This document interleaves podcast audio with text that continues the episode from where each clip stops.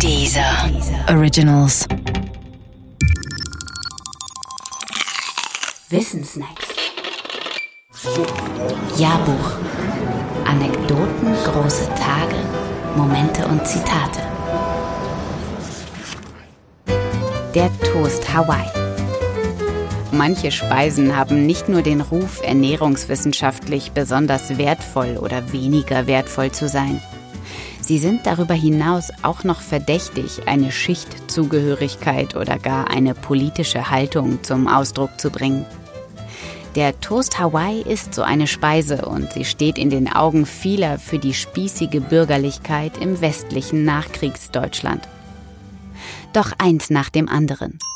Richtig ist, der Toast Hawaii ist eine Erfindung Westdeutschlands in den späten 50er Jahren. Richtig ist auch, dass seine Verbreitung auf Westdeutschland beschränkt blieb, obwohl es eine modifizierte, man könnte sagen abgespeckte Form in Ostdeutschland gab, weil dort der benötigte Kochschinken nicht so leicht verfügbar war wie im Westen. Richtig ist auch, er besteht im Wesentlichen aus vier Zutaten, und zwar Toast, Kochschinken, Ananas und Schmelzkäse, mit dem alles überbacken wird. Womit wir auch schon wieder bei der politischen Haltung wären. Denn nicht nur die Gesamtkomposition, sondern auch jede einzelne seiner vier Zutaten ist symbolisch aufgeladen. Das meint, viele sehen in einer Zutat nicht einfach nur eine Zutat, sondern zusätzlich den Ausdruck einer bestimmten Einstellung. Der Toast als unterste Schicht steht dabei für die begrüßte Amerikanisierung Westdeutschlands der Kochschinken darüber für den neu gewonnenen Luxus und damit auch für einen gewissen Nahrungsmittelchauvinismus, beispielsweise gegenüber dem Osten. Die Ananas auf dem Schinken toppt das Ganze mit einem Hauch Exotik. Die Ananas hatte ihr Analogon im deutschen Schlager der damaligen Zeit, nämlich in der dort ausgeprägten Sehnsucht nach der Ferne.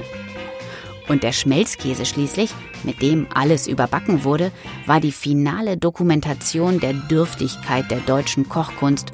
Man könnte sagen, der kulinarische Offenbarungseid einer Gesellschaft und einer Küche, die schon von dem Philosophen Friedrich Nietzsche charakterisiert worden war, als eine, die nur bestand aus Mehlspeisen, verdickt bis zum Briefbeschwerer.